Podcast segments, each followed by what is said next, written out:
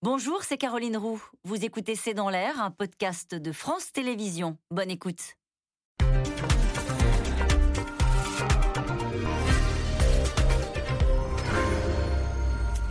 Bonsoir à toutes et à tous. Nous attendons vos questions SMS, Internet et réseaux sociaux pour alimenter notre discussion. Les Européens, cette fois-ci, sont bien décidés à ne pas courber les Chines. Réunis à Bruxelles, ils étudient de nouvelles sanctions contre la Biélorussie. Hors de question de céder face à l'orchestration d'une attaque migratoire à la frontière avec la Pologne, de plier face à cette guerre hybride qui instrumentalise des vies humaines. Et pendant ce temps-là, le spectre d'une autre guerre préoccupe aujourd'hui les Occidentaux. La Russie a massé 90 000 hommes à la frontière ukrainienne. Les Américains et les Français disent leur inquiétude et l'OTAN met en garde Moscou contre toute action agressive. Le point commun de ces deux zones de tension n'est autre que Vladimir Poutine, le maître du Kremlin qui joue un jeu dangereux à l'est de l'Europe. Biélorussie, Ukraine, les manœuvres de Poutine, c'est le titre de cette émission. Avec nous pour en parler ce soir, Pascal Boniface. Vous êtes euh, directeur de l'Institut de Relations internationales et stratégiques. Votre ouvrage va apparaître ce jeudi, La géopolitique tout simplement, publié aux éditions Erol. Avec nous ce soir, Armel Charrier. Vous êtes éditorialiste en politique internationale pour la chaîne France 24. Isabelle Mondreau, euh, vous êtes journaliste au Monde, vous êtes chef adjointe du service international, vous êtes ex correspondante à Moscou de 2014 à 2019. Citons votre livre Poutine, la stratégie du désordre aux éditions Talendier, coégris avec Julien Théron. Enfin, Jean-Dominique Giuliani, vous êtes président de la Fondation Robert Schuman. Je cite votre dernier ouvrage, L'état de l'Union aux éditions Ligne de repère. Bonsoir à tous les quatre. Merci de participer à ce C'est dans l'air en direct. Euh, je me tourne vers vous, Jean-Dominique Giuliani, pour débuter cette émission. L'Europe va décider donc de nouvelles sanctions euh, à l'endroit de, la Biélorussie, c'est-à-dire que l'Europe considère que c'est le seul moyen d'arrêter les Biélorusses Oh, c'est pas le seul moyen, mais disons que c'est un signal, parce que les sanctions quand même sont plus efficaces qu'on ne le croit parfois. Il y a déjà 166 personnes ou entités biélorusses qui sont sous sanctions. Euh, le commerce avec l'Union européenne, c'est quelque chose d'important pour la Biélorussie. Euh, et c'est un signal qui est euh, ce qu'on peut faire de plus fort avant des mesures euh, coercitives euh, que personne ne souhaite. C'est donc dans la panoplie quelque chose qui est significatif aux yeux de l'Union européenne. Elle en a vu des vertes et des pas mûres, l'Union européenne, depuis tant d'années. On a l'impression que cette fois-ci, les Européens ont été heurtés par ce qui s'est passé à la frontière avec la Pologne.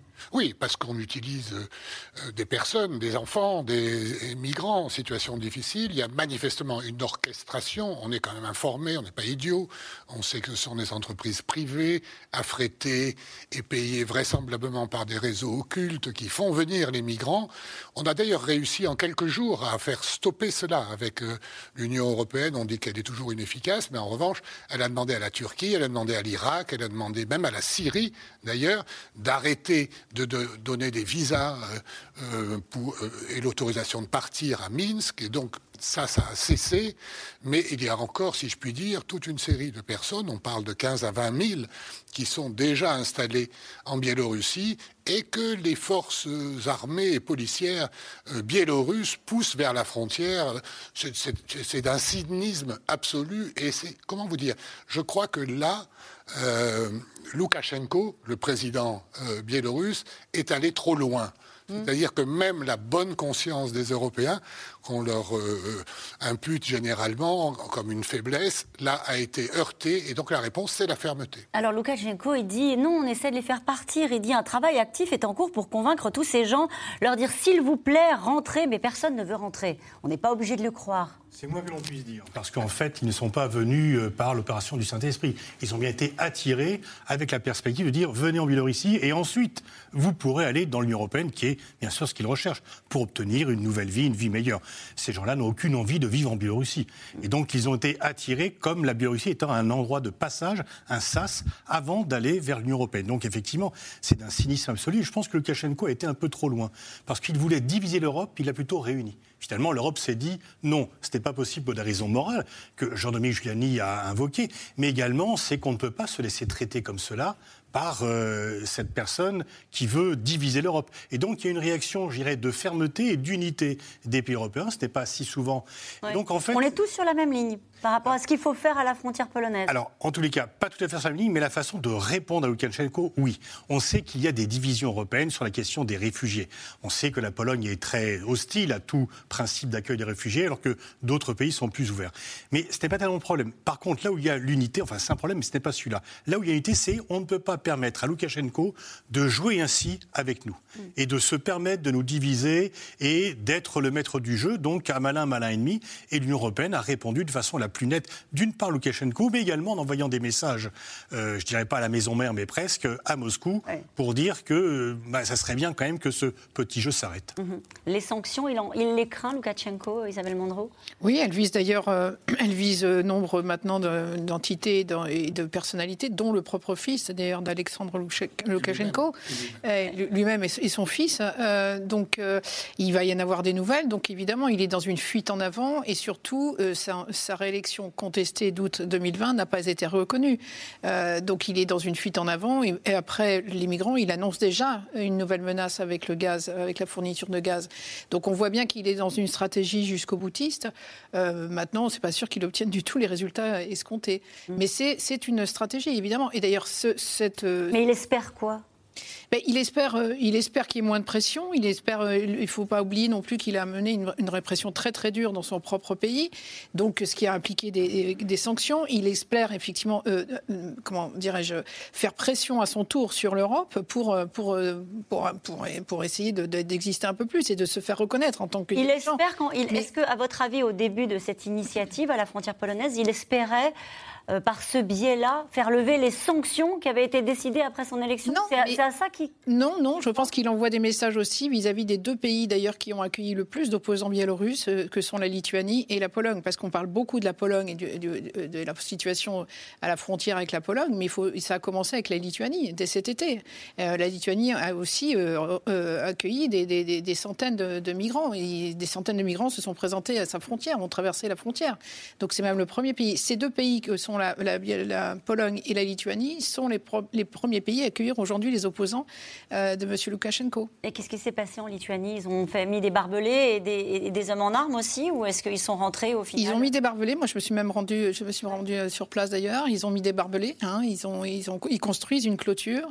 Il y a, euh, quand j'y étais cet été, enfin au début de, plutôt vers septembre, il y avait déjà 12 centres de rétention qui avaient été construits en, en urgence sur le territoire pour accueillir des, des, migrants, qui d'ailleurs, je, dois signaler, ne venaient pas seulement du Proche et du Moyen-Orient, mais le bouche à oreille et les réseaux sociaux se sont répandus, en fait, et donc il y avait aussi de plus en plus de subsahariens qui arrivaient euh, pour, euh, euh, pour venir en Europe hein, via la Biélorussie. Mmh, c'est ce que vous disiez tout à l'heure. Hein. L'objectif, bien sûr, c'est d'arriver jusqu'à l'Allemagne, jusqu'à la France, jusqu'à d'autres pays. En Biélorussie n'est pas aussi enviable que l'on puisse changer de pays pour y accéder. Armel Charrier, depuis que le début de cette crise, où en est-on? C'est-à-dire, en gros, est-ce qu'il y a une évolution de la situation? On a appris ce matin que certains pays, vous parliez tout à l'heure hein, de l'Irak, qui avait rapatrié, qui commençait à rapatrier certains de ces euh, migrants à qui on avait fait miroiter une entrée euh, par le biais de, cette frontière-là vers, l'Europe. Est-ce que la situation est en train de se détendre ou est-ce qu'au contraire, la situation se tend sur place? Pour l'instant, on reste quand même dans un statu quo parce qu'il y a bien la déclaration, effectivement, de dire qu'on euh, on demande aux gens de rentrer chez eux, mais euh, c'est compliqué parce que la plupart du temps, les pays dont on vient de citer, c'est des pays euh, qui sont pauvres, dans lesquels euh, il y a la guerre, et donc là, il faut imaginer la situation de détresse des migrants qui sont arrivés là parce que pour eux, c'est juste un Eldorado. Ils ont, on parle de l'Irak, on parle de la Syrie. On les a fait venir. Hein. Voilà, on les a fait venir. Donc du coup, on est allé au Liban, on est allé dans des pays où effectivement la situation s'est effondrée. Donc effectivement, on leur, on les appelle là-dessus. Donc on peut évidemment après par les de la diplomatie euh, aller s'enquérir, euh, de demander à ce qu'on euh, puisse agir. Mais en fait, l'action, elle va arriver peut-être un petit peu plus tard, mais pas maintenant. Une fois que les personnes sont sur place, c'est très on compliqué. Est, on est toujours dans un rapport de force avec au milieu des, migrants qui se retrouvent piégés. On en est toujours là. -dire, le fait qu'il y ait la perspective de sanctions dans les prochains mhm. jours, dans les tout prochains jours, des sanctions décidées par les Européens, qu'il y ait eu une prise de conscience occidentale sur ce qui est en train de se passer ça n'a rien bougé, ça n'a rien changé. Non, parce que quelque part, les personnes sont là et que l'abcès, il s'est mis en place parce qu'il y a la volonté aujourd'hui euh, de piquer justement l'Union européenne sur sa, son talon d'Achine, c'est-à-dire la question migratoire derrière, et puis que derrière, euh, Loukachenko, quand il organise cela, il ne l'organise pas sur quelque chose qui va être éphémère. Il a la volonté quand même effectivement d'appuyer sur un, un, rapport de force, et derrière, il y a évidemment la Russie euh, qui laisse faire ou qui ou qui en joue. Toute la question est de savoir quelle est la part entre le fait qu'elle elle est active ou euh, sur lequel elle, joue là-dessus. Mais en plus, on est vraiment dans le côté air du temps. Euh, j'étais en début de semaine, non pas sur la frontière, mais en Pologne. Et donc, quand on en discutait à l'intérieur des villes, euh, ce que, dont les Polonais ont le plus peur, c'est l'hiver. Ils disent le problème, c'est que là, quand il va y avoir ces personnes qui vont être agglutinées à la frontière et qu'on va se retrouver avec de la neige, qu'on va se retrouver avec le froid, forcément, il va y avoir des images des mères, des enfants en détresse. Et ça, à partir du moment donné euh, où on va, les euh, on va les mettre euh, sur les réseaux sociaux, tout le monde va se retourner contre nous et on va dire qu'on est totalement barbare. Donc il y a un rapport de force. Ils anticipent déjà un retournement des opinions sur ce qui est en train de se passer à la frontière. Oui, parce qu'ils savent très bien. En fait, ils, expliquent en disant on sait très bien que ce qu'ils veulent, c'est aller en Allemagne. À la limite, on pourrait presque ouvrir un corridor pour dire il faut qu'ils traversent la Pologne et on va directement vers l'Allemagne. Mais en même temps, ça reste notre territoire. Alors le président Loukachenko l'assure, il fait tout pour convaincre les migrants massés à la frontière de rentrer chez eux. L'Europe n'accorde que très peu de crédit euh, aux déclarations du dictateur et étudie de nouvelles sanctions après cette nouvelle attaque hybride dont elle a fait l'objet, avec derrière ses manœuvres un acteur de tout premier plan passé maître dans l'art de déstabiliser l'Europe, Vladimir Poutine. Juliette Perrault, Éric Chevalier.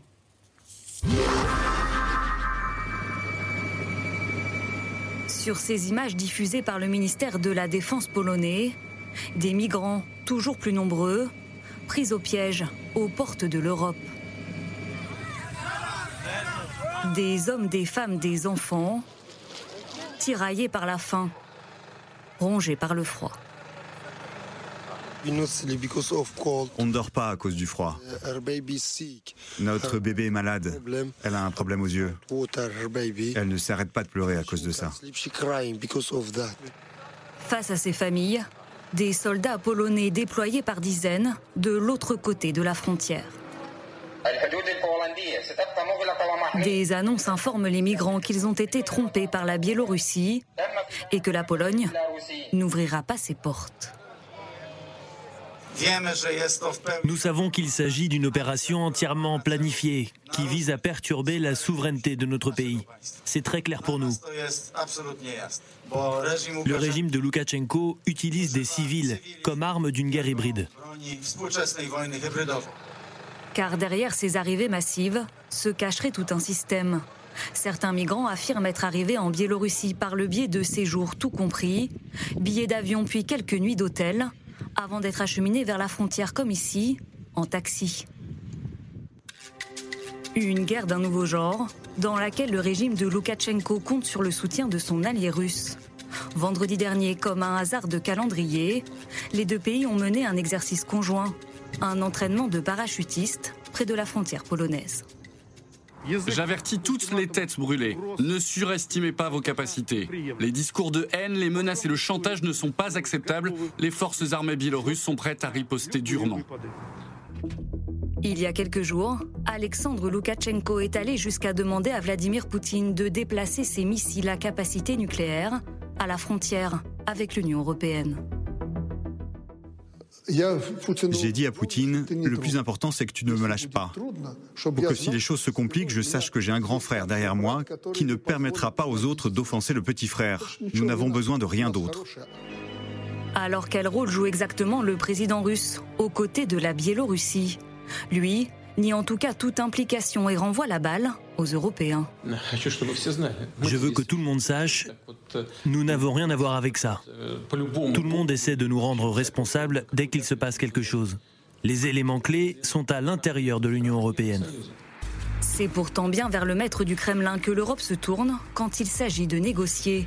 De l'Allemagne à la France, les appels se multiplient pour trouver une voie de sortie. Aujourd'hui, j'ai parlé au téléphone avec le président russe Vladimir Poutine.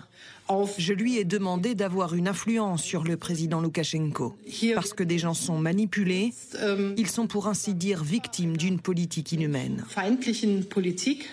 Il est évident que si la Russie n'est pas une part du problème, elle est au moins une partie de la solution, puisque la dépendance de la Biélorussie à Moscou est de plus en plus forte. Et donc il y a une capacité d'influence évidente de la Russie sur la Biélorussie pour aider à arrêter ce trafic. Cet après-midi, le porte-parole du Kremlin a indiqué que le pays était prêt à jouer un rôle de médiateur. La Biélorussie, de son côté, assure vouloir rapatrier les migrants. Pas de quoi convaincre Bruxelles, qui devrait ce soir annoncer des sanctions, notamment économiques, contre Minsk. Juste, nous voyons ces images-là. Est-ce qu'il y a une aide humanitaire qui est organisée euh, par le biais de l'Union européenne, de la Pologne de... Non, parce que la Pologne refuse. La Pologne refuse l'aide, pour l'instant européenne. y compris l'aide humanitaire bah, il, y a, il y a quelques ONG qui peuvent se rendre sur place, mais en fait, la frontière, elle est plutôt, elle est plutôt fermée. D'ailleurs, la, la, Varsovie n'accepte pas les journalistes, la présence de journalistes ou même d'ONG. Donc ça, c'est un problème, oui. Et on peut dire aussi que euh, la Pologne n'accepte encore moins euh, des aides. On a entendu dans le débat politique français l'idée qu'il faudrait envoyer des soldats français pour aider euh, la Pologne à garder sa frontière. Évidemment, c'est hors de propos pour un pays souverain. Oui, absolument. Et en tout cas, la Pologne n'est pas disposée du tout à accepter ça. Y compris à recevoir des hommes de Frontex. Non, plus, alors que le siège de Frontex est à Varsovie. Ils demandent l'aide de l'OTAN, par contre. Alors, effectivement, on va y venir dans un instant. Vous avez raison de, le souligner. Ils veulent euh, faire entrer l'OTAN dans ce dossier. Mais d'abord, cette question qui fait écho à ce qu'on vient de voir à l'instant, une question de Jean-Luc en Haute-Marne. Peut-on vraiment croire que le président Loukachenko est agi seul? Pascal Boniface. Euh, je ne suis pas sûr que Poutine lui ait suggéré de faire cela, mais Poutine le laisse faire en tous les cas. Et donc Loukachenko se dit que Poutine ne pourra pas le laisser tomber. Il le dit, c'est le grand frère. C'est vraiment le langage des années soviétiques. Le il dit j'ai besoin de savoir qu'il est là. Voilà. Et donc euh, Poutine euh, laisse faire parce que s'il y a du désordre en Europe, ça va plutôt dans son jeu. Je ne pense pas qu'il lui ait suggéré cette idée. Parce que ensuite c'est quelque chose qui devient. Ce qui est certain, c'est qu'il a simplement suggéré l'idée de couper le gaz, comme Loukachenko s'est très maladroitement proposé de le faire, parce que c'est son gaz à lui, c'est son argent à lui, et Poutine a dit euh, on se calme là-dessus. Mais donc Loukachenko a pris une initiative, euh, je pense personnelle, en se disant que Poutine ne pourra pas le lâcher une fois qu'il aura pris cela, parce qu'il aura créé du désordre et que Poutine ne pourra pas accepter que son allié tombe. Et donc. Mais quel type de relation ont-ils? Alors, au départ, Loukachenko essayait de manœuvrer entre l'Union européenne et le Kremlin en disant de ne pas trop dépendre du Kremlin. Les sanctions et son comportement le ramenaient de plus en plus proche de Poutine parce que aujourd'hui, à part la Russie, qui a des bonnes relations avec la Biélorussie Personne. Donc en fait, Poutine le tient euh, dans ses mains parce que Loukachenko n'a plus d'autre alternative. Et il est vrai, Clément Beaune a raison de le dire, euh, Poutine n'est peut-être pas à l'initiative de cela, mais si Poutine fait une forte ah. pression sur Loukachenko pour que les choses s'arrangent au bout d'un certain temps, Poutine peut très bien, comme stratégie, j'ai montré qu'il peut y avoir du désordre, et voilà, je suis interlocuteur fiable pour les autres. Et je vais régler votre problème. Voilà. Remerciez-moi. En échange de et en échange effectivement d'autres choses. Et donc ça c'est tout à fait possible. Effectivement, c'est une manœuvre, c'est pas la première fois que cela se produit. Et là, ça montre bien. Et Loukachenko, si Poutine lui dit maintenant on siffle la fin de la récréation, et il faut et, peut-être d'ailleurs c'est le message qu'il lui a envoyé pour que Loukachenko dise, même s'il ne le fait pas vraiment, travailler au rapatriement des gens qu'il a lui-même amenés chez lui. Jean-Dominique Giuliani. Oui, je pense que c'est une des hypothèses. Il y en a une deuxième. Vous savez que la Biélorussie et la Russie ont signé un accord de fusion de leurs deux États. Donc ça va très loin. Et comme euh, le dit Pascal Boniface, euh, Loukachenko hésite. Parfois, il a besoin de la Russie, mais parfois, il essaie de lui échapper. Il y a eu un moment où l'Union européenne a essayé de traiter avec Loukachenko avant cette crise et cette réélection contestée. on a essayé d'ouvrir le commerce, etc. Et, et ça n'a pas marché en réalité. Donc moi, l'hypothèse que je fais, que je privilégierais plutôt, c'est que c'est Poutine qui a eu l'idée d'utiliser cet instrument cynique de pousser, de, mettre le doigt sur des problèmes migratoires, qui sont des problèmes politiques, on le voit bien en politique intérieure française, où chaque fois qu'il y a des élections, en Italie, en Allemagne, c'est le thème du moment qui perturbe nos démocraties. Et donc je pense que l'idée machiavélique, elle vient de Moscou, plutôt que de venir de la pauvre tête de Loukachenko, parce que je connais un peu euh, ce pays pour y être allé, la Biélorussie. Il ne faut pas prêter à Loukachenko, qui est quand même un ingénieur de colcose, hein, plutôt un agricole qu'un intellectuel. Il ne faut pas lui prêter des idées aussi subtiles. Donc je pense que ça vient de plus loin. Avec l'arrière-pensée pour Vladimir Poutine de déstabiliser l'Europe, ça on l'a bien compris. Puis il y a d'autres fronts sur lesquels il joue avec les nerfs des Européens et des Occidentaux. Mais avec l'idée d'annexer la Biélorussie non, euh, il ne l'exclut pas. Ah bon? Il ne l'exclut pas, mais aussi l'idée que développait à l'instant Pascal Boniface de dire je vous règle le problème, remerciez-moi. Il, y a plusieurs choses. Mais je, pense que l'idée de mettre la main sur la Biélorussie de manière un peu plus ferme, c'est aussi dans l'esprit de Poutine. Que cherchent-ils tous les deux, euh, Loukachenko et Poutine, lorsqu'ils font euh, des exercices conjoints d'entraînement de parachutistes? Il cherche à faire peur, effectivement, à la, et voir quelle est la réaction aux Polonais, en fait, aux Polonais, euh, effectivement derrière à l'Union européenne, à voir comment va réagir l'OTAN. Tout le monde s'est mis autour de la table une fois qu'on a ces questions-là, y compris les Américains, qui en plus euh, se sont euh, plus inquiétés avec les affaires de sous-marins, d'un seul coup de parler de défense européenne, et là d'un seul coup ils se disent que là il y a peut-être quelque chose aussi d'intéressant, parce que finalement, quand on fait à la fois des exercices militaires, quand on montre qu'on a une stratégie qu'on qualifie de stratégie hybride, c'est-à-dire qu'on n'est pas dans la guerre, mais qu'on s'appuie là-dessus, euh, eh bien, ça veut dire qu'on est en phase d'attaque. La finalement, le message, c'est grand 1, l'Europe, on peut la déstabiliser. La question migratoire, elle est fondamentale. On a vu qu'on arrivait à déstabiliser lorsqu'on passait par la mer Méditerranée. C'était classique. On a été étonné de voir avec Erdogan qu'on pouvait la déstabiliser en passant par les Balkans. Et là, d'un seul coup, on s'est rendu compte que même quand Erdogan faisait du chantage à l'Union européenne, même Merkel répondait oui. Alors maintenant, Vladimir Poutine se dit, bah, on a une autre possibilité maintenant, c'est qu'on passe par un autre pays et on va déstabiliser via la Pologne. La Pologne, il faut se rendre compte que c'est un pays où on lui amène des Irakiens, des Syriens.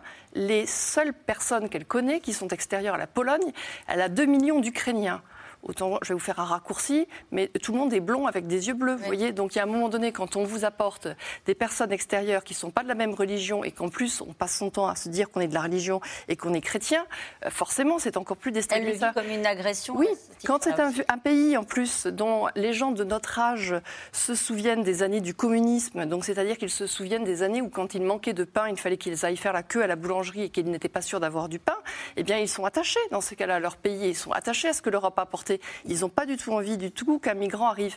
Alors vous aviez raison sur une question, c'est-à-dire que quand on voit 4000 personnes qui sont annoncées à la frontière, on se dit bah, pourquoi est-ce qu'on ne fait pas quelque chose? Oui, on s'est dit est-ce qu'à un moment donné, l'Europe ne peut pas faire preuve d'humanité, euh, comme elle l'a fait par le passé, et dire bah, ceux-là, on va les accueillir? Mais parce que l'enjeu n'est pas là. Ils ne portent pas sur ces 4000 personnes. Et rappelez-vous aussi que les pays dont on est en train de parler en face, et c'est pour ça que la pression migratoire est monstrueuse, c'est parce que soit ce sont des pays qui sont en guerre depuis longtemps, soit derrière, on a effectivement l'Afrique où il y a une surnatalité. Et donc le jour euh, où l'Europe ne sait plus résoudre ça, on se retrouvera forcément avec ces problématiques. Puisque vous étiez en Pologne, est-ce qu'ils craignent euh, en Pologne que ça dérape à la frontière avec la Biélorussie? Oui. On, on rappelle quand même qu'on a des hommes en armes d'un côté et des hommes en armes de l'autre, et au milieu, des migrants.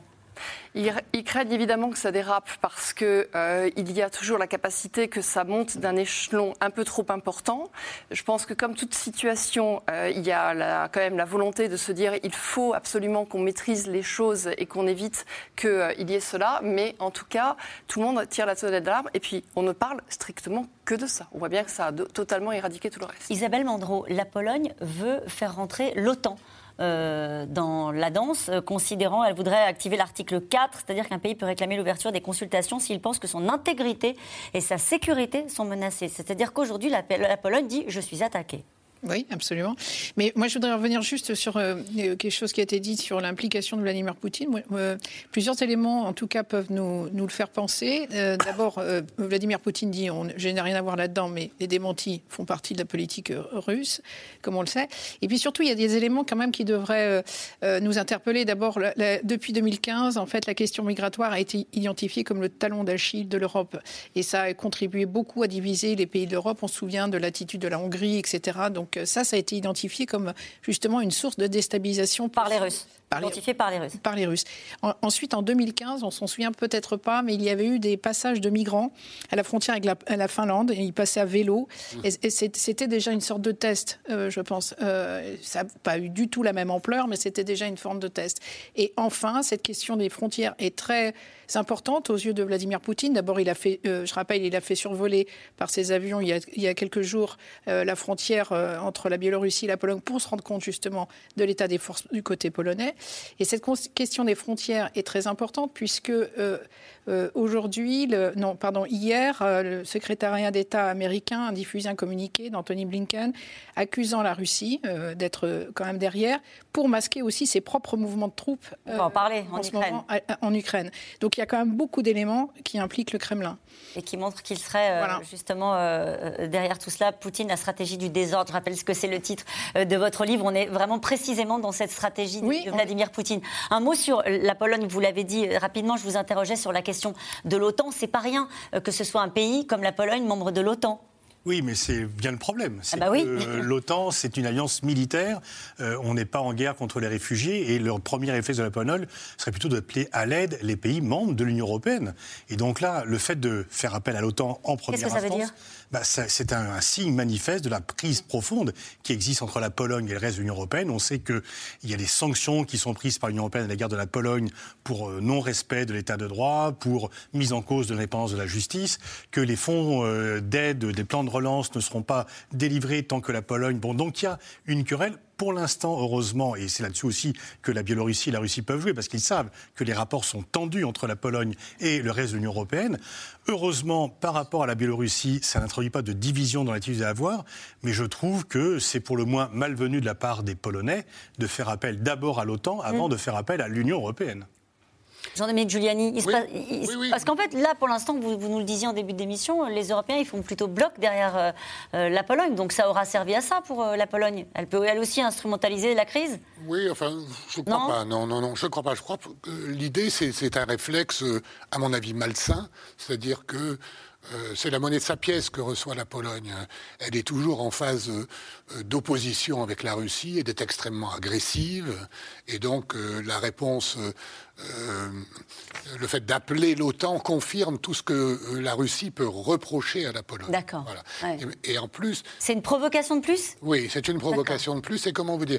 Moi, euh, mon, opinion est faite depuis longtemps. C'est-à-dire que la Russie, c'est l'ennemi première de l'Union européenne. Le fait qu'il y ait une Europe unie puissante. Je rappelle que la Russie, c'est un pays pauvre. Il lui reste des attributs nucléaires, militaires, etc. Mais c'est le PIB, c'est un PIB, une richesse inférieure à celle de l'Italie, n'est-ce pas? Donc elle ne peut pas mener une guerre longue. En revanche, s'il y a une Europe unie à ses frontières, c'est le cauchemar. Ça fait des siècles que c'est dans la stratégie russe. C'est pour ça qu'on a cette, euh, ce, concept tout à fait illégal en droit international d'avoir des zones d'influence. Hein. on considère à Moscou que les pays baltes font partie de la zone d'influence russe, que la Moldavie aussi, etc., etc. Donc, si vous voulez, c'est pour nous, c'est inacceptable. Pour l'Union européenne, c'est inacceptable. Oui, mais pour l'ONU, c'est inacceptable, le concept de zone d'influence. Et donc, le fait d'avoir une Europe unie, c'est le cauchemar. Et il faut analyser tous les actes de Poutine comme des actes euh, destinés à diviser et à casser et à réduire et à détruire l'Union européenne. Et quand on va les interroger, les Russes, ils disent oui, mais c'est de votre faute, c'est vous qui jouez la provocation avec l'OTAN qui est à, nos portes. Non, non, non, c'est pas pour ça, c'est pas pour cette raison. Ça, c'est un faux prétexte. Il suffit de regarder une carte pour voir que la frontière avec l'OTAN, elle est ridicule par rapport à l'immensité des 17 millions de kilomètres carrés de la Russie, qui a des frontières bien plus importantes ailleurs. Non, c'est parce que les concepts portés par l'Union européenne, les concepts de liberté, de droits de l'homme, de société ouverte, sont contraires à toute la propagande russe je pense que vous en diriez plus que moi, n'est-ce pas? Nous sommes pour eux des décadents, c'est ça qu'on entend partout, malheureusement repris par certains dans nos pays, dans l'Union européenne. Et donc il faut détruire l'Union européenne. C'est ça la stratégie à long terme. Vous êtes d'accord avec ça, euh, Isabelle Mandreau bah, Si Vladimir Poutine voulait faire la, démonstration que l'OTAN est un parapluie efficace, il, le fait, parce que les deux pays justement qui ne sont pas sous le parapluie de l'OTAN sont, les deux pays qui, justement, qui connaissent des problèmes en ce moment, l'Ukraine et la Biélorussie. Donc euh, donc, voilà. Donc, L'Ukraine qui rêve de rentrer dans le Oui, qui rêve. Et tape à la porte de Et justement, auquel on dit non, pas tout de suite, parce qu'on va énerver, le, on va énerver la Russie. Donc on les fait patienter à cause de ça. les, les, pays baltes, moi je crois que la Russie a fait une croix dessus, même s'ils leur en veulent beaucoup, beaucoup. Mais les pays baltes, ils sont, ils sont échappés. En revanche, voilà, Poutine veut conserver une, une puissance, une, enfin en tout cas la représentation d'une puissance. Donc il faut qu'il conserve euh, ce que vous appelez des zones d'influence. Et ça, c'est très important à ses yeux. On sait l'arrêter, Poutine lui-même est sous sanction. Enfin, la, Russie, les, euh, mm. beaucoup de personnes et, euh, en Russie sont sous sanction, justement. Il recule toujours devant la force. Donc la force et l'unité. Donc au bout d'un moment, il, joue le good guy, le bon gars. Non, non, non, regardez, je vais calmer. Oui, là, c'est ce qu'il va faire, c'est ce que vous disiez tout à l'heure, C'est ça tout son On va juste laisser finir Isabelle Mondro, allez-y. Non, c'est-à-dire qu'il, il, effectivement, il pousse toujours un peu plus en avance. C'est son avantage, ou en tout cas ses formes de pression. Ensuite, il recule, mais finalement, il progresse quand même d'année en année. Et les relations n'ont jamais été avec l'Union européenne, en tout cas, aussi dégradées qu'en ce moment. Donc euh, ça, c'est toujours un pas, un pas en avant, ensuite euh, on, recule un peu et on en fait encore un autre. C'est la stratégie. Et au bout du bout, il avance quand même. Et, au bout du bout, il avance. Et il, divise. Et il divise. Il tient compte du rapport de force. En fait, ce que Churchill disait sur Staline, il ne respecte rien moins que la force, il ne craint rien moins que, il ne méprise rien moins que la faiblesse, peut s'adresser à Poutine.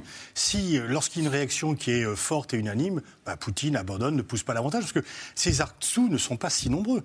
Il a effectivement eu un PIB qui est très faible, des dépenses militaires qui ne sont pas énormes de 60 milliards de dollars. Et donc, en fait, euh, la réalité de sa puissance n'est pas si grande.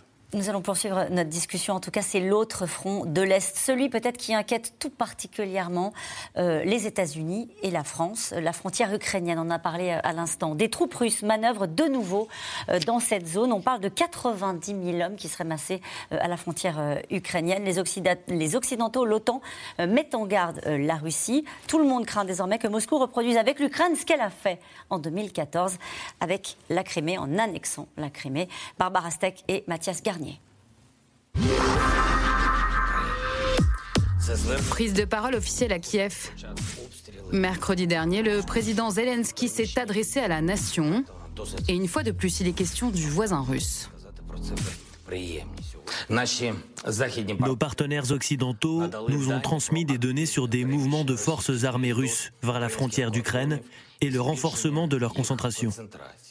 En même temps, disons-le ouvertement, après huit années de guerre, ce comportement de notre voisin ne nous étonne plus et ne nous effraie pas. La menace d'un regain de tension dans un pays déchiré par des années de guerre. Près de 100 000 soldats russes seraient amassés près de la frontière ukrainienne. Des mouvements de troupes préoccupants pour le secrétaire d'État américain, Anthony Blinken. Nous n'avons pas de vision claire sur les intentions de Moscou, mais nous connaissons sa stratégie.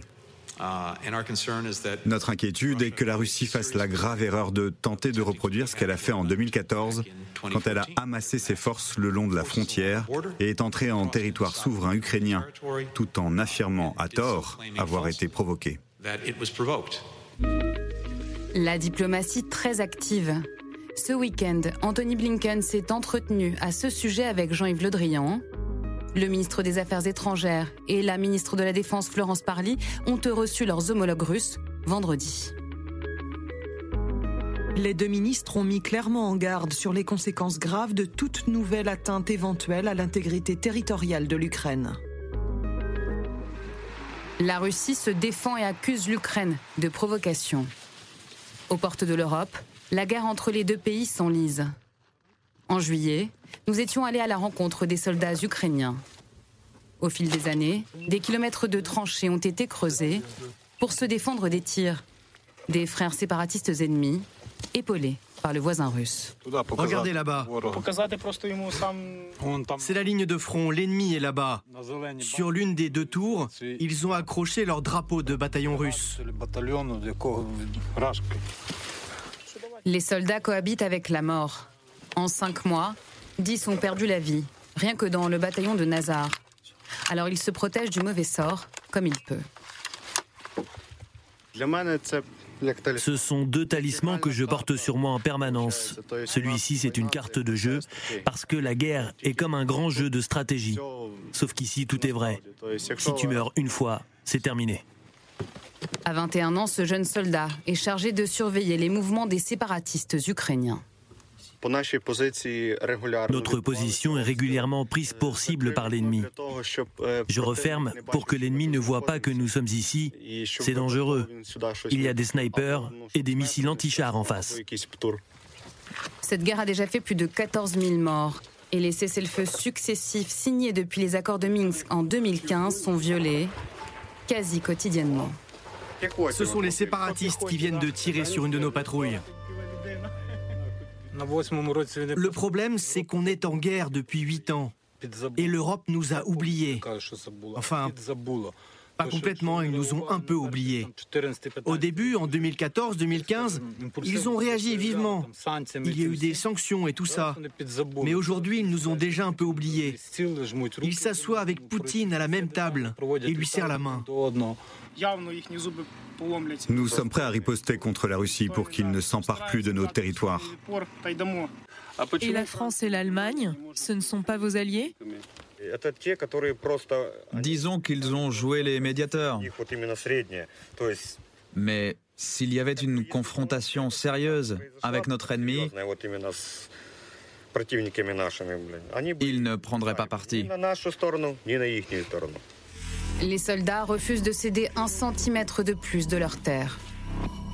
Aujourd'hui, l'OTAN, à son tour, a mis en garde la Russie contre toute action agressive à la frontière ukrainienne. Ce soldat nous pose la question, au fond, euh, à nous, euh, Européens, que se passerait-il euh, si Vladimir Poutine décidait de, rentrer en Ukraine? Je, crois très modestement que les questions stratégiques actuelles se posent dans des termes complètement nouveaux. Euh, ou plus exactement tout à fait éternels, comme on les voit euh, en Chine depuis très longtemps. C'est-à-dire que la guerre se passe avant la guerre. Si on est déterminé à réagir, il n'y aura pas de guerre, ou il y aura moins de risques de guerre. Et déterminé à réagir, c'est-à-dire avoir une armée puissante, et ce que l'Europe n'a pas encore en tant que telle, pour ça que la France garde la sienne, si je puis dire, autant qu'elle peut, et, pour éviter d'arriver au conflit, au déclenchement, s'il y a, et on arrive au conflit s'il y a une différence entre la détermination d'un côté et la détermination de l'autre. Et donc euh, la question que, vous posez, c'est il faut qu'on soit déterminé à réagir pour ne pas avoir à réagir. On était déterminé en 2014 euh, face à ce qui s'est passé en Crimée? Ça s'est arrêté. Et euh, il n'y a que le Donbass qui a été pris. Ah ben oui, la guerre s'est arrêtée. Il n'y a que la Crimée, si je puis dire, et que le Donbass, alors que l'Ukraine aurait pu tomber. Donc euh, en montrant un... C'est peut-être son objectif maintenant? Je pense que c'est pas possible, parce que là, nous ne l'accepterons pas et il y aura des réactions, y compris militaires. Je pense qu'il y aura des réactions militaires. Isabelle Mandreau La guerre, en fait, euh, euh, prend différentes formes. Elle n'est pas seulement militaire avec les armes lourdes. En fait, elle a déjà commencé sur plus, avec la propagande, avec les cyberattaques, avec euh, les questions migratoires, avec. il ne faut pas oublier non plus que la Russie a distribué des milliers de passeports russes, même y compris dans le Donbass. Donc il y, a, il y a des Ukrainiens qui ont un double passeport aujourd'hui. Qui... Donc c'est une façon, encore une fois, d'avancer. Mais c'est cette, cette, cette, guerre, elle, prend différentes formes. Elle n'est pas forcément avec, euh, avec des chars comme autrefois. En tout cas, la situation, là, aujourd'hui, elle a l'air très classique, euh, très militaire, puisqu'on euh, on a 80 000 hommes militaires russes qui sont massés à la frontière. C'est pas la première fois que ça se produit. Euh, c'est un mouvement de troupes qui a inquiété le secrétaire d'État euh, américain Anthony Blinken, qui a mis en garde, euh, qui s'inquiète de la situation. L'OTAN met en garde. Est-ce que ça peut déraper Cette question? Doit-on s'inquiéter d'un possible conflit armé aux portes de l'Europe? Armel Charrier. Alors sur ce qui est en train de se passer clairement sur la frontière avec l'Ukraine, alors il faut aussi faire attention parce que des fois il y a des extrapolations quand on va trop loin. Il y a eu classiquement des manœuvres qui avaient lieu avec la Russie à l'extérieur et donc du coup il y a eu des troupes qui ont été déployées comme d'habitude. Après, elles ne sont pas reparties avec la même rapidité avec laquelle elles partaient. Mais euh, les troupes, pour l'instant, y compris avec les chars, ne sont pas massées à la frontière. Ils sont encore avec dans un distance. À 80 km. Voilà, de 80 km. Hein. C'est pas loin, mais quand même, quand on pose la question euh, à des personnes de l'art, c'est-à-dire à des militaires, et qu'on leur demande, ils disent on y reste quand même dans des zones qui sont boisées, qui sont des zones marécageuses. Si des chars doivent arriver, ça se fera pas en 4 heures. Ça se fera en un certain nombre de temps qui permettra de réagir. Donc c'est pour ça qu'il faut toujours faire attention parce qu'on est vraiment en train de, toujours, on est sur euh, le lait qui est en train de bouillir. C'est savoir quel est le moment où ça ira trop loin. Je pense que chez Vladimir Poutine, il y a quand même plusieurs choses. La première, c'est qu'il aime à conserver ces conflits gelés et ces problématiques parce que c'est là où en fait ça lui donne son point d'embouchoir pour pouvoir travailler sur la réactivité qu'il peut avoir de la part des autres. Donc l'Ukraine, pour lui, c'est une position qui est facile parce qu'il a obtenu la Crimée, qui est ce que tous les Russes voulaient. Le Donbass, c'est certainement pas ce qui les intéresserait parce que, comme vous le rappeliez, euh, la Russie n'a pas tant d'argent que ça et le Donbass, ça coûte quand même très cher. C'est quand même des régions où il y avait des mines, donc c'est des régions à entretenir. Donc c'est mieux si c'est dans un conflit gelé, mais que ça appartient encore officiellement à l'Ukraine. Les Ukrainiens jouent sur le fait qu'ils veulent être attachés à l'OTAN et il a mis sa ligne rouge en disant hors de question qu'on euh, arrive sur l'OTAN. Et comme ils n'arrivent pas à se mettre d'accord là-dessus, on n'arrive pas à discuter clairement. Alors, en même temps, en mer Noire, en ce moment, euh, les Américains jouent le même rôle, c'est-à-dire que du coup, ils se précipitent et aussi font euh, croiser des bateaux. C'est ce que dit Vladimir Poutine. Voilà, ils les mettent au, nez. Mais de facto, quand on regarde les cartes, on voit bien que c'est ça. C'est-à-dire que chacun est en train de se, chercher. Alors, qu'est-ce qu'ils cherchent derrière? Est-ce qu'on cherche effectivement la guerre? Alors, pardonnez-moi, parce que ça vous paraît très, très, simple pour vous, mais qu'est-ce qui se passe en mer Noire euh, avec les Américains et les Russes? Ils envoient tout simplement, la mer Noire étant une mer d'habitude beaucoup plus fermée, et donc à partir du moment donné où vous envoyez des bâtiments américains, des bâtiments de guerre américains, officiellement ils ont des les Français, officiellement on a le droit, voilà, on a le droit de patrouiller. Ça fait partie des zones dans lesquelles on a le droit de patrouiller. Mais si vous envoyez ça, vous imaginez bien que chez les Russes, où on voit passer ça juste sous son nez, ça fait à peu près le même effet que lorsque les Russes nous envoient des sous-marins qui passent en rade de Brest et qui passent juste sous les entrées des sous-marins français.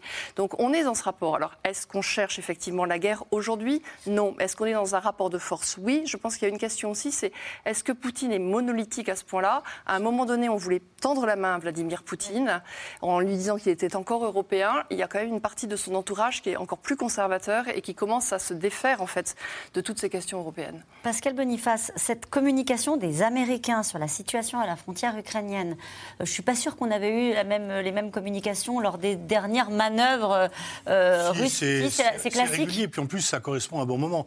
Les Américains ont quelque chose à se faire pardonner oui, quand même. Européens, euh, entre Kaboul, pour les Français en plus, etc.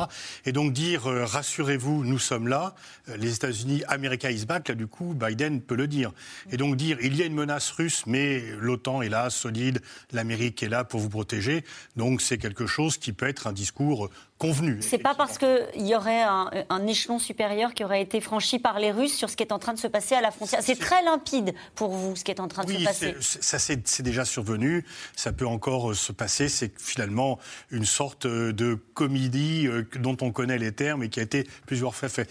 On peut reprocher beaucoup de choses à Poutine, mais pas d'être idiot. Et donc une guerre n'est pas dans son intérêt. Par contre, la situation actuelle est dans son intérêt. Euh, le fait de faire des crises, de maintenir l'Ukraine en situation d'instabilité, de pouvoir être tranquille à ses frontières, s'il faisait une guerre, qui est-ce qui irait? Il irait occuper le Donbass? Il irait se charger du Donbass? Le moins que l'on puisse dire, c'est que les dernières interventions militaires de tous les pays n'ont pas été des franches réussites. Donc Poutine n'a aucune envie d'avoir le Donbass sur les bras. Bien sûr, on pourrait dire qu'il pourrait rapidement le conquérir, mais ensuite, il y aurait des positions de partisans, il ferait face à une guérilla. Alors pourquoi fait-il tout ce qu'il fait depuis le début euh, dans le Donbass, en distribuant, comme vous nous l'avez dit, euh, des passeports Si c'est pas pour avancer ses pions et gagner une, du mais ça, il les avance sans faire la guerre. Justement. en douceur. En douceur, effectivement, mais il n'est pas jusqu'à en faire la guerre, donc il ne franchit pas par rapport à la question de votre euh, téléspectateur. Est-ce qu'il y a un risque de guerre? Non, on est dans une confrontation euh, grande échelle, on est dans des rapports de puissance, mais il n'y aura pas une guerre avec des chars russes entrant en Ukraine. Est-ce que c'est pas pire? Euh, Isabelle Mandreau, est-ce que c'est pas pire? C'est-à-dire qu'il parie sur le fait que personne ne bougera en Europe et qu'il va petit à petit euh, gagner du terrain, étendre sa zone d'influence euh, sans que l'Europe ne, bouge le petit doigt pour, pour les Ukrainiens? Non, Tout d'abord, ces formes de conflit auxquelles nous assistons font des victimes. Il y a quand même eu 14 000 morts en Ukraine. Hein. C'est pas des combats avec des fléchettes. Qui... Oui, on l'a vu dans le reportage à l'instant. Voilà, donc ça fait des morts. la crise migratoire, elle a déjà fait 10 morts. Hein, et l'hiver est quand même déjà là aussi. Donc euh, il y a des victimes. C'est une guerre qui ne dit pas son nom. C'est une guerre qui ne dit pas son nom, c'est une forme de confrontation en tout cas qui, qui, est, qui, est, qui, est, sévère. Alors après, est-ce que euh, sur ces mouvements de troupes, euh, euh, effectivement, au, printemps, au printemps dernier, il y a eu des exercices où il y a eu 15 000 hommes qui ont été déployés, ils n'ont jamais été vraiment retirés, une partie d'entre eux a été retirée, les autres sont revenus. Donc c'est une façon de, de montrer aussi, Poutine, pour Poutine, c'est une façon de montrer ses muscles. Effectivement, la, la, Russie... À, qui bah, à, l'Europe, bien sûr. À l'OTAN, aux Américains à l'OTAN, l'Amérique et aux Russes. Et, aux Russes eux-mêmes, effectivement. de dire, bon voilà, c'est euh, Poutine, ce qu'il veut, lui, c'est être considéré comme une grande puissance. Donc euh, il faut bien qu'il fasse un peu étalage de sa puissance aussi. Mais qu'est-ce qu'il veut monnayer, par exemple, dans un cas comme celui-ci? Bah, que En jouant la provocation à la frontière, euh, à la frontière ukrainienne, comme on l'a dit, en aidant euh, euh, le, président biélorusse à, faire ce qu'il fait à la frontière polonaise. Encore une fois, que, que l'Ukraine ne rentrera pas dans l'OTAN. Déjà, c'est ça. C'est sa ligne rouge. C'est sa ligne rouge. Il l'a dit et redit. que l'Ukraine reste un peu dans, dans l'orbite. Et, le Donbass, c'est une forme de pression même sur l'Ukraine. C'est-à-dire que l'Ukraine n'a pas la souveraineté entière sur son propre territoire quand même. Donc, bon, il y a eu la Crimée qui a été annexée. pouf, elle est, passée, elle est repassée côté russe. Et il y a toute une partie de son territoire aussi qui, c'est la même logique qui avait été faite en Géorgie en 2008. C'est-à-dire qu'il y, a deux parties, de la, deux régions de, Géorgie qui ont, qui ont été, euh, qui ont été enlevées. Donc c'est, il n'a pas poursuivi plus loin en Géorgie. Mais ça lui a permis, effectivement, pouf, là, ça, calme, ça calme tout le monde et ça lui donne des leviers de pression. Et encore une fois, par exemple, en Moldavie, il y a la Transnistrie. C'est un, une région où il y a encore l'armée euh, russe qui est restée sur place. C'est une région qui, qui, utilise le rouble, etc. C'est un moyen de pression sur la petite Moldavie. Et on l'a dit rapidement tout à l'heure, mais la Serbie aussi, euh, c'est une situation très tendue euh, dans les Balkans ah bah, bien sûr, oui, c'est une situation qui est très... Pour quelle raison? Bah, Encore une fois, ce qui s'est passé dans les Balkans est resté en travers la, la, gorge de, Vladimir Poutine. Euh, ça, c'est un fait. Donc c'est aussi une région sur laquelle ils sont très attentifs, ça mm. c'est clair. Mais tous ces territoires qui sont disputés, où il fait des démonstrations de force, ce sont des moyens de levier pour lui pour montrer... Euh, euh, si ce n'est sa, nuisance, au moins sa puissance. Et en tout cas, vous l'avez dit tout à l'heure rapidement, je l'ai entendu, euh, c'est aussi une façon de faire la politique intérieure. Hein, euh, c'est une nouvelle forme de conflit, comme vous le dites très justement, c'est-à-dire qu'on fait la guerre autrement, avant la guerre militaire traditionnelle. Parce qu'on n'a plus les moyens Non, parce qu'on n'a plus les moyens, et parce que c'est aussi le moyen d'avoir d'imposer sa volonté, alors qu'avant il fallait conquérir des territoires pour imposer sa volonté. Maintenant, c'est plus la peine. Il suffit de montrer détermination, de déstabiliser, de faire de la cyberguerre, de, de diviser l'ennemi. C'est après tout, c'est la théorie de Sun Tzu, de, chinoise depuis euh, des millénaires. Et c'est d'ailleurs la Chine pratique la même chose dans sa région. On pourrait en parler un jour. Mais c'est aussi la politique du fait accompli, c'est-à-dire qu'il nous teste, il avance, il avance, et jusqu'à ce que l'Europe euh, ou d'autres euh, ou l'OTAN, les, les Américains disent non il ne pourrait jamais toucher un territoire de l'Union européenne sans réaction militaire. Quand même. C'est très bien. Hmm. En tout cas, il, ne sera, il sera, à n'en pas douter, euh, un sujet de cette campagne présidentielle, Vladimir Poutine. Il peut compter en France sur des soutiens fidèles qui louent une vision euh, gaulienne, qui dénonce une trop grande dépendance de la France vis-à-vis des États-Unis, un attelage hétéroclite qui rassemble bien au-delà, vous allez le voir, des clivages traditionnels. Romain Besnénou et Christophe Roquet. Regardez où ça nous conduit aujourd'hui, l'absence de dialogue avec la Russie. On est dans une situation de guerre froide avec les Russes, avec M. Poutine. À quelques mois de l'élection présidentielle, la Russie fait irruption dans la campagne.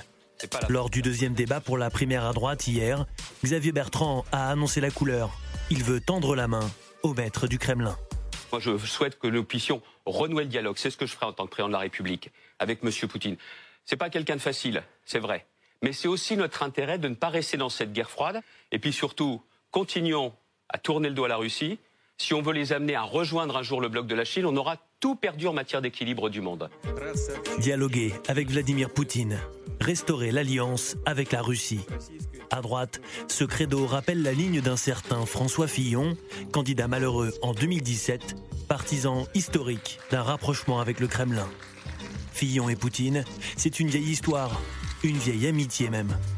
Elle débute lorsque les deux hommes sont tous les deux premiers ministres entre 2008 et 2012.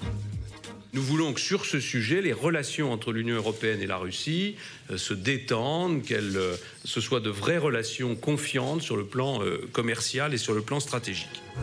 En 2016, entre les deux tours de la primaire à droite, Vladimir Poutine fait même l'éloge du candidat Fillon, son favori.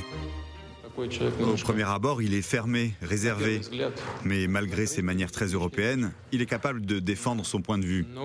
C'est un négociateur ardu, mais aussi sans aucun doute un très grand professionnel. Autre soutien indéfectible de Vladimir Poutine, Marine Le Pen. En 2014, pour financer sa campagne, elle obtient un prêt de 9 millions d'euros d'une banque russe réputée proche du Kremlin.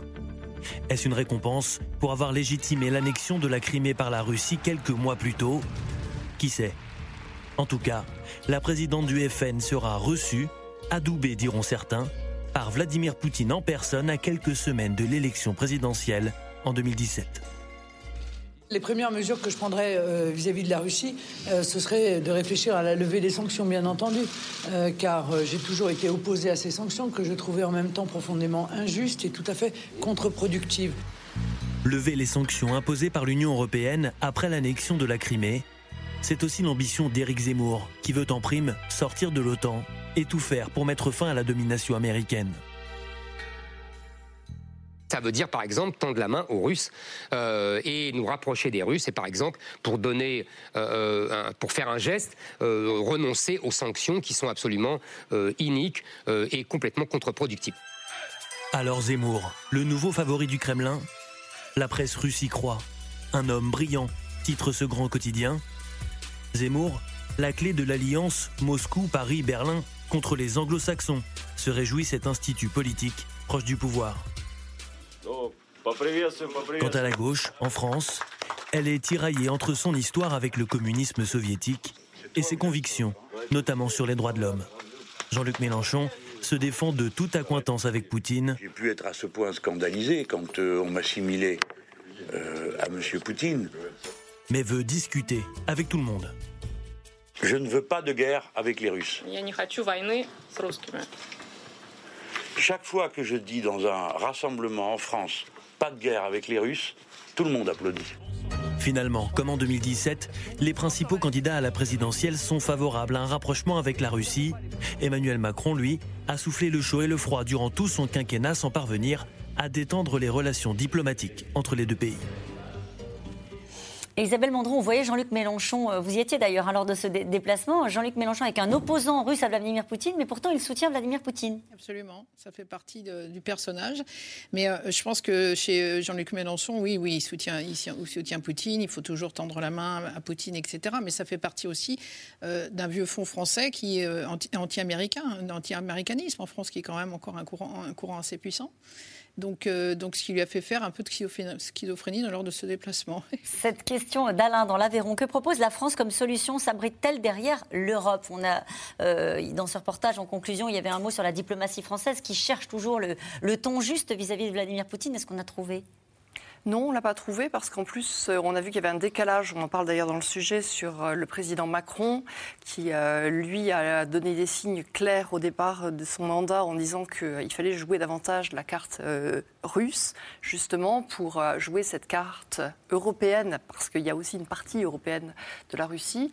Et il a ensuite réitéré lors de la conférence des ambassadeurs un an plus tard qu'il n'était pas suivi par l'État profond. Donc en fait, il y a une profonde dichotomie entre la diplomatie du quai, qui, elle, n'est pas du tout favorable à, la Russie et qui n'avait pas du tout envie de prendre les injonctions présidentielles. Voilà. Et donc, même euh, deux fois de suite, ça n'a pas fonctionné. Donc, on voit qu'il y a cette rupture-là. Après, c'est vrai que ce qu'il y a d'intéressant, c'est qu'il y a quand même, chez les Russes, toujours un attrait de la France. Il y a toujours eu cette partition qui était un peu différente d'avec les Américains. Et, euh, et donc là, on se retrouve effectivement un peu en porte-à-faux. Pascal Boniface? Oui, effectivement, le président Macron a essayé de tendre la main à la Russie. La, France devrait être un peu le moteur, le moteur de meilleures relations entre l'Union européenne et la Russie, en servant un peu de pont et en entraînant les autres. L'Allemagne aussi. L'Allemagne aussi, un peu moins. Alors ça dépend. Les sociaux-démocrates sont plus ouverts que les chrétiens-démocrates de façon traditionnelle, d'ailleurs en fait, qui remontent à des liens, des liens historiques. Mais il y a des blocages en Europe, il y a des blocages aussi en France, puisque l'opinion française et, les, les, élites françaises sont très divisées par rapport à la conduite à mener vis-à-vis de la Russie, avec bien sûr des perspectives de faire bouger un peu les lignes. Il y a toujours le sentiment dans les soutiens politiques intérieurs à Poutine, il y a deux, il y a, l'homme fort qui en plus euh, défend la civilisation euh, chrétienne contre l'islam, là ça attire certains, et il y a effectivement celui qui perturbe le jeu et qui donne des marges de manœuvre par rapport à une mainmise américaine.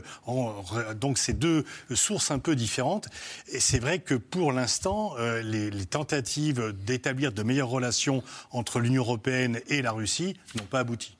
Mais tout le monde a essayé, pardon. Tout le monde a essayé. Tout, le monde tout, le monde a essayé, tout le monde s'est cassé les dents. Euh, euh, le reset avec euh, le, redémarrage des relations sous, Obama n'a pas, marché du tout, avec Hillary Clinton aussi.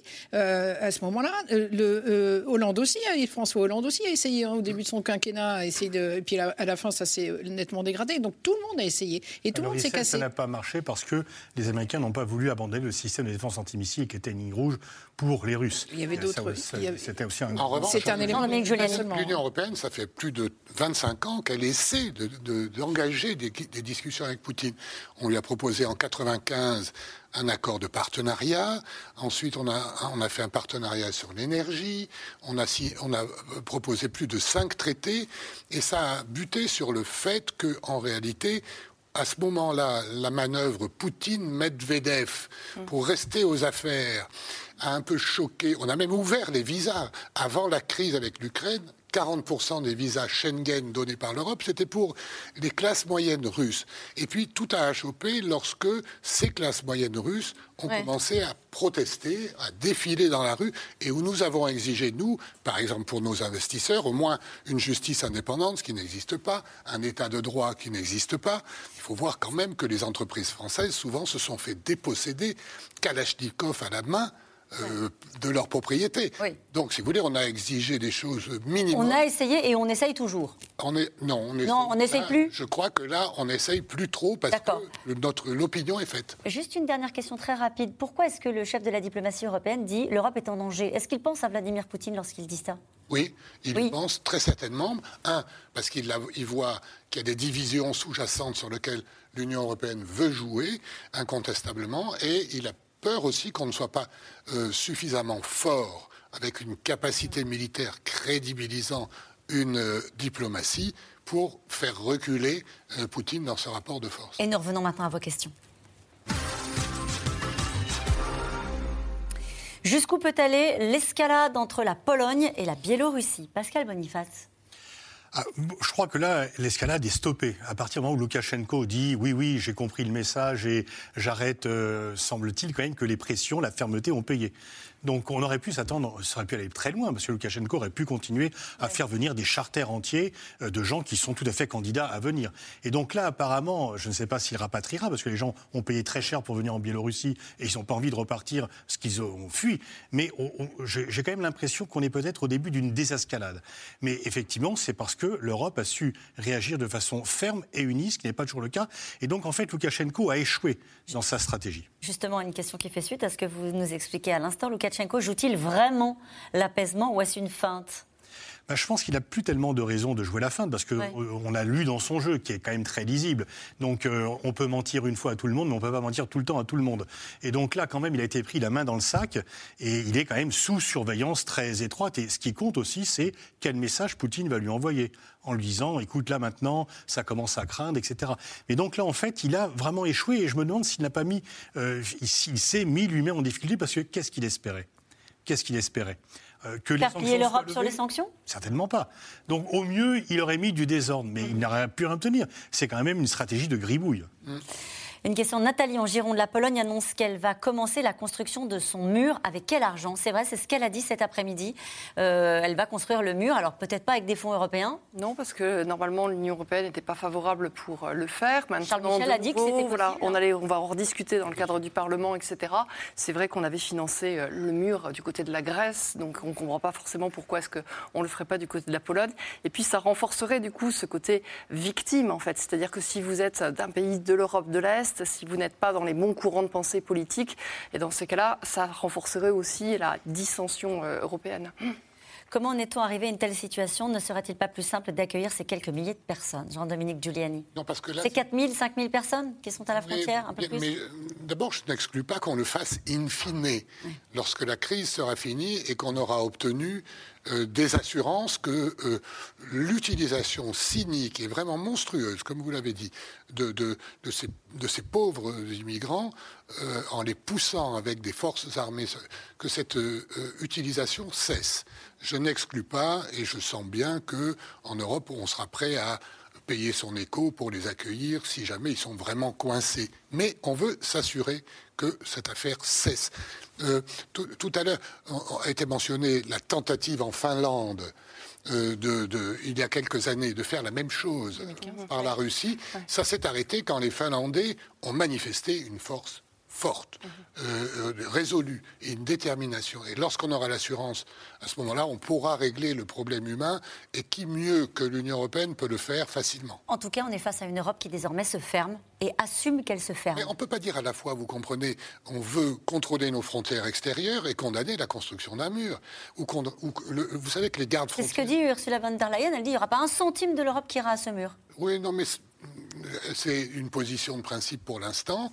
Mais à mon avis, euh, ça, ne se, ça ne se passera pas comme ça. Aujourd'hui, on a des gardes frontières en Grèce de Frontex. Il y en a 800 quand même qui aident les Grecs et qui sont armés avec un pavillon européen. Donc on ne peut pas dire il faut contrôler les frontières extérieures et ne pas le faire quand on est, si je puis dire, au pied du mur. Oui, Isabelle Mandreau Ça pose quand même quelques questions à l'Europe parce que euh, sur des pratiques, euh, euh, l'Europe doit défendre ses frontières, mais elle doit aussi défendre ses valeurs.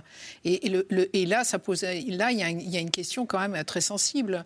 Et, il n'y a pas une, unanimité. Donc sur la question des, des, des clôtures, de l'édification de clôtures, etc. aux frontières, la Commission européenne, pour l'instant, refuse de payer, mais ça va être un débat et il y a des pays qui posent pour ça. Et ça pose aussi la question des refoulements, ce qu'on appelle les pushbacks, qui sont une pratique euh, euh, illégale au regard du droit international et européen. Or, ça se pratique de plus en plus. Ça se pratique en ce moment à la Pologne, en Lituanie ou même en Grèce. Donc ça, ça va être des problèmes. Euh, voilà, il y, a, il y a défendre ses frontières, mais il y a aussi défendre ses, ses valeurs, à mon avis, pour l'Union européenne. Effectivement, la différence entre la Grèce et la Pologne, c'est que la Grèce, c'est quand même n'est pas en contradiction avec tous les traités européens, ce que la Pologne est de façon multirécidiviste. Euh, pourquoi Poutine laisse-t-il faire Loukachenko? Parce que ça sert ses intérêts. D'abord parce que ça montre qu'il est, euh, est capable de le manipuler. C'est-à-dire que lorsque Loukachenko parle du gaz, là, il n'est pas d'accord puisque c'est du gaz russe. Donc il lui dit non, mais les migrants, oui. Et puis parce que du coup, ça permet de mettre en place cette nouvelle façon de faire la guerre. C'est-à-dire que derrière, on fragilise l'Europe. Et vous disiez, quel est le message en fait que veut envoyer Vladimir Poutine quand on parle de l'Ukraine ou quand on parle de Loukachenko? Finalement, c'est aussi le reste du monde. Quand il veut intervenir au Sahel, quand il veut intervenir dans les pays africains, quand il va intervenir dans Moyen-Orient, etc., il faut bien qu'il arrive à poser le fait que aujourd'hui l'Europe est en état de faiblesse, les États-Unis sont en état de faiblesse et que lui, il a la main et qu'il sait jouer avec. Donc c'est une crise qui lui permet de montrer qu'il est fort. Est-ce que ça veut dire qu'il est pas forcément, mais en tout cas, il est capable de faire passer ce message. Vous l'avez dit rapidement, mais parmi les zones de tension avec, euh, avec euh, la Russie, on est loin du front de l'Est, mais il y a aussi effectivement le Mali avec euh, les commandos Wagner que le président Poutine souhaite envoyer sur place. Oui, et comme c'est. C'est inacceptable, dit la France. C'est inacceptable, dit la France, mais comme c'est en ce moment en discussion et que les Maliens, si les Maliens l'acceptent, les choses se feront, on est évidemment en train de discuter de ça, parce que lorsque vous montrez que vous fragilisez un partenaire, eh bien, dans ces cas-là, les Maliens peuvent se dire c'est intéressant finalement de voir comment fonctionnent les. Et il a déjà fait en République centrafricaine. Oui. Une question de Christophe dans la Vienne. Poutine fait-il diversion en utilisant Loukachenko pendant qu'il place ses troupes à la frontière ukrainienne? Oui, alors je crois qu'il faut faire vraiment, il faut dire ça aux Français, la différence entre la Russie, le peuple russe et cette équipe dirigeante et Poutine. Hmm. Moi, je vais jusqu'à dire que Poutine est un ennemi, qu'il est en guerre avec l'Europe. C'est pas le cas des Russes. Voilà. Ça voulait dire. le cas évidemment du peuple russe, avec plein de liens historiques, culturels, etc. Et donc, il ne faut pas jouer aux idiots utiles. Vous savez, c'était un terme utilisé à l'époque communiste, les idiots utiles qui disent on ne veut pas la guerre. Bien sûr, personne ne veut la guerre, mais on ne veut pas non plus baisser son pantalon hmm. avant même d'avoir euh, dit ce qu'on voulait. Mais vous n'avez pas répondu à la question. Été attentif de Christophe dans la Vienne. Poutine fait une diversion en utilisant Loukachenko pendant qu'il place ses troupes à la frontière ukrainienne je pense qu'il fait, il est dans les deux, mauvais, dans les deux mauvais coups. Voilà, en tout cas, ça c'est sûr.